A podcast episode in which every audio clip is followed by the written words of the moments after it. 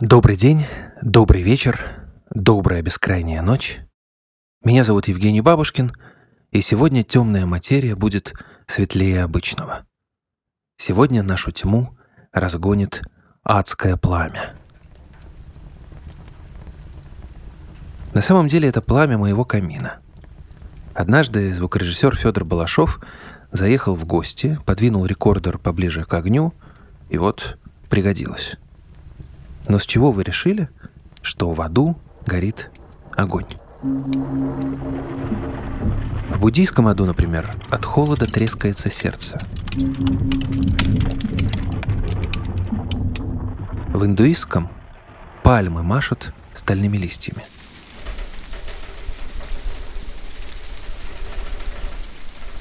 В мусульманском подают напитки из раскаленного гноя –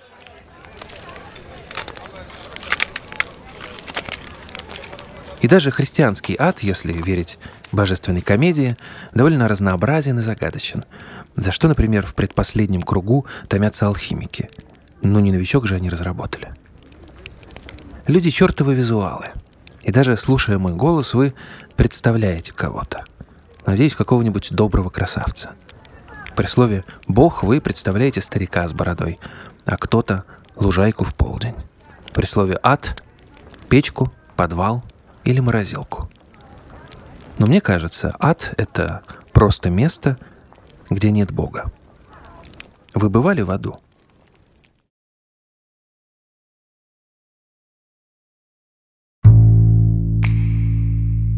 Мы продолжаем разговор о вере и безверии. Наш новый герой уверовал глубоко. Он даже стал алтарником, три года прислуживал в храме. Даниил, Москва, 26 лет, Вслушайтесь в его речь, как тщательно он подбирает слова, как пытается быть точным. А началась история с того, что ему пригрозили адом.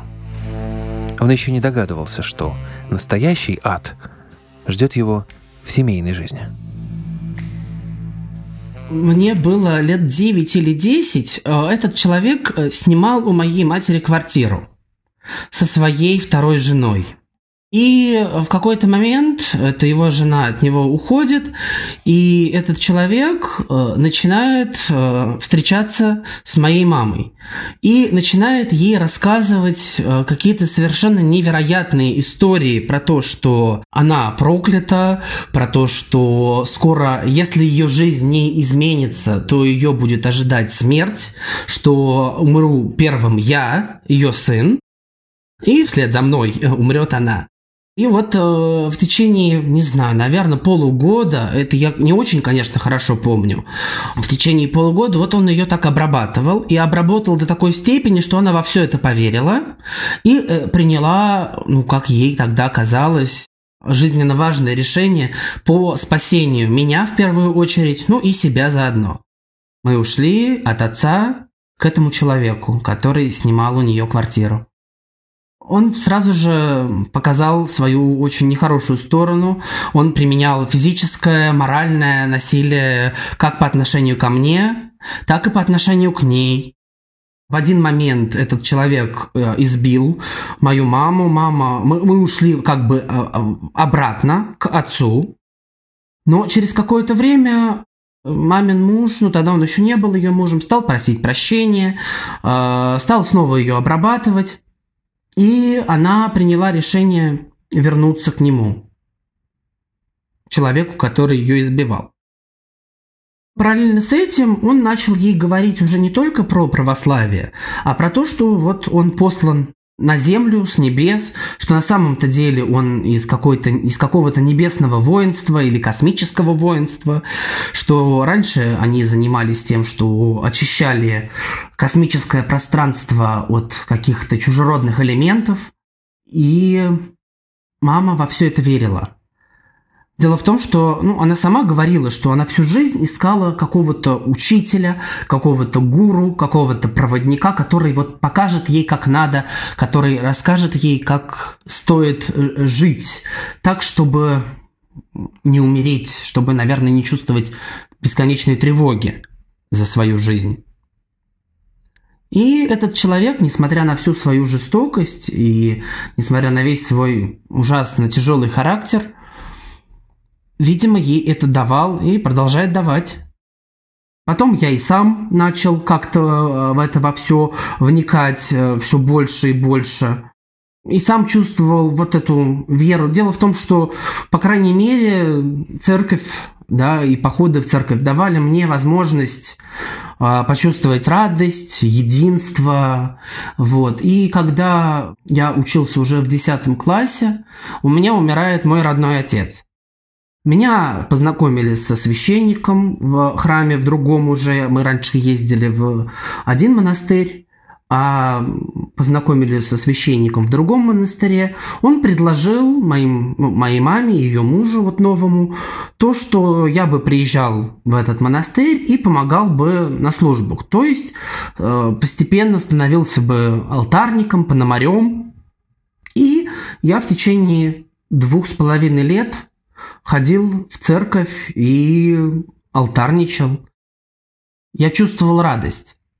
Очень, это очень сильное чувство радости, как, особенно когда ты непосредственно принимаешь участие в церковной жизни когда в один момент э, я присутствовал в алтаре, и там а, совершалось таинство преосуществления, то есть, как полагают в а, учении православной церкви, а, в момент прочтения да, священником определенных молитв, действительно, что и мы, как бы православие в это верит, что вино и хлеб превращается в плоть и кровь, и я как будто бы до самом деле увидел языки пламени, которые сходили на эту чашу, как как, как эта э, божественная энергия расходится и растекается по всему храму.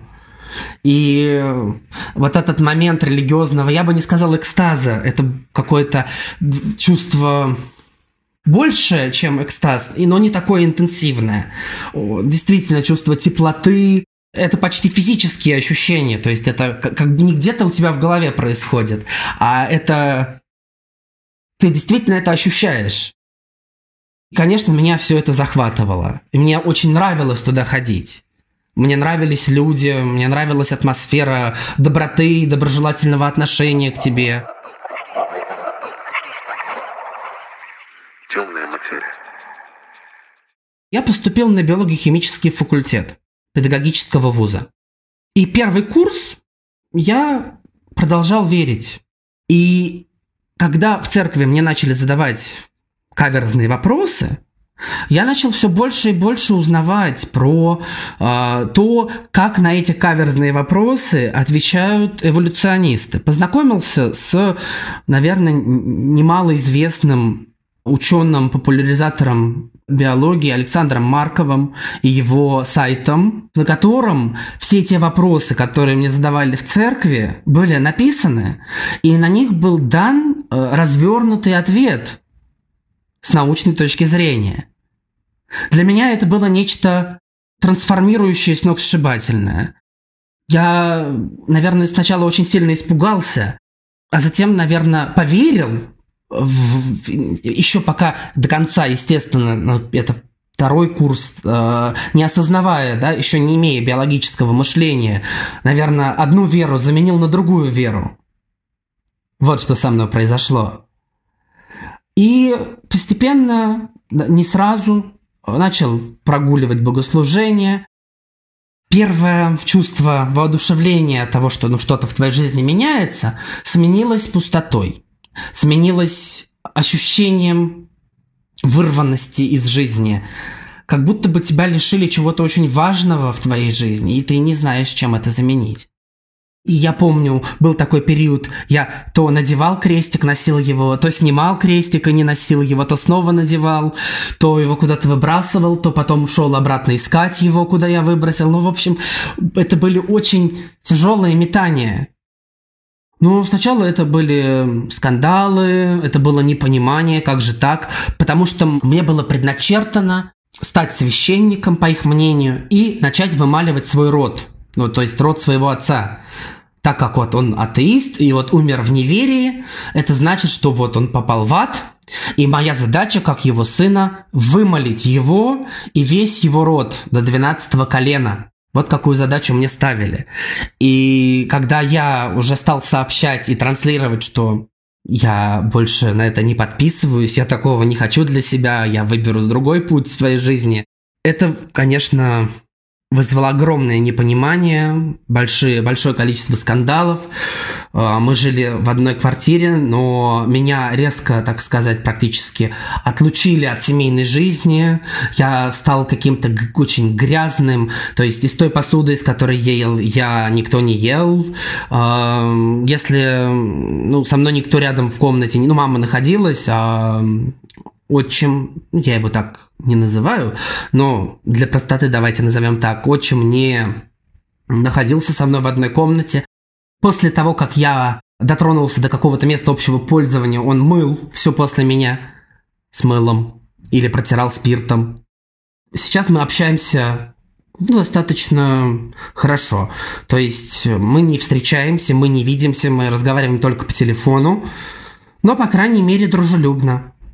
И мне очень хотелось э, сообщить ей о том, как я живу, потому что это моя мама, и я все равно ее люблю, как в каких бы, как, в каких бы условиях, чтобы она для себя не выбрала, ну, сейчас я это уже понимаю, ну, я свою жизнь смог как бы из этого, ну, как я называю, ада, вырваться семейного и построить свою жизнь по крайней мере, вот сейчас, так как мне более-менее хочется, и так как я ее вижу, уйти от всех этих навязанных религиозных вещей. Но контакты с матерью я все равно не хотел терять. И поэтому я пошел на психотерапию и, наверное, очень долго пытался понять, как же мне все-таки восстановить этот контакт. И это получилось. И мне это помогло очень сильно.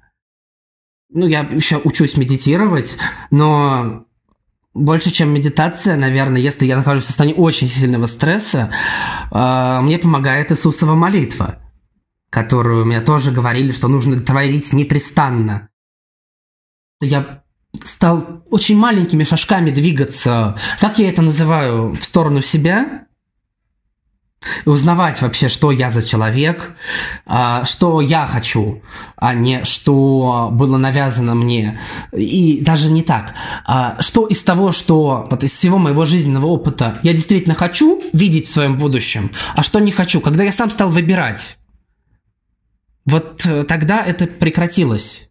Это желание э, заполнять это э, дыру размером с Бога.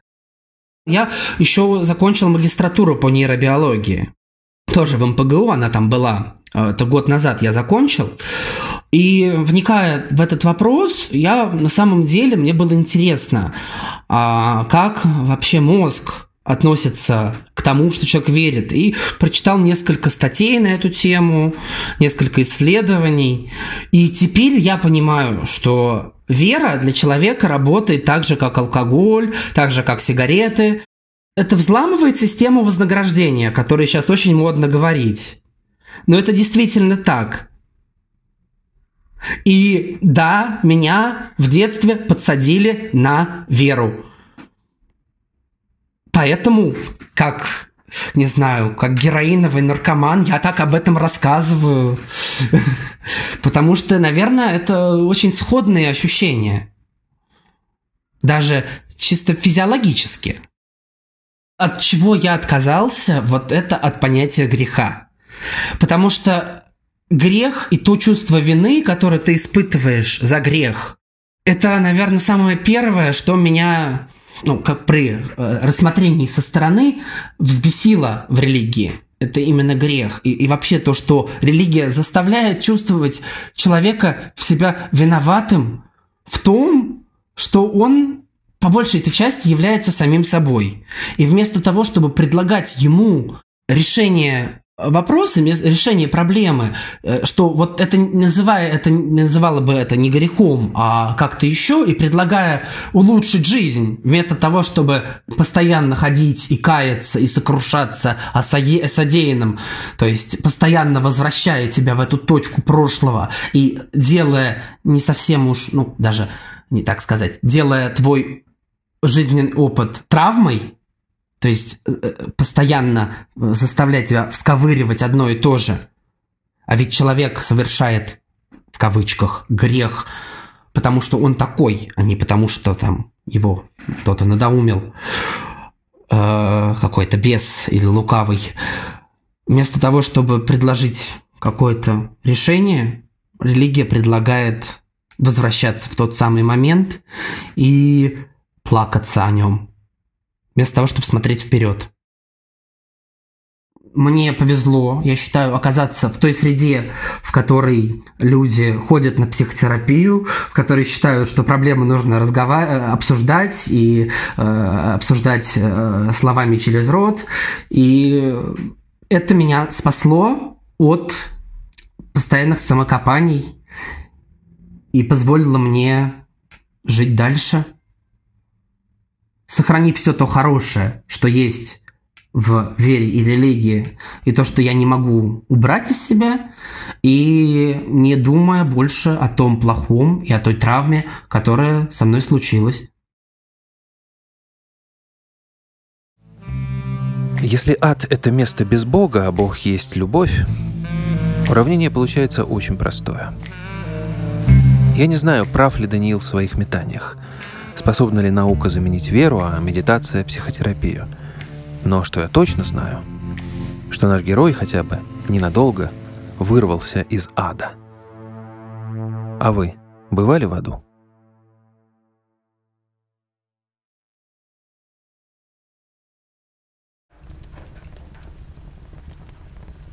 Над выпуском работали композитор Вальдемар Бибоповский, продюсер Надежда Маркелова, звукорежиссер Анна Летичевская, автор сценария Евгений Бабушкин. Не знаю, где и когда вы слушаете эту запись, но у меня скоро зима. Если увижу пламя, погреюсь.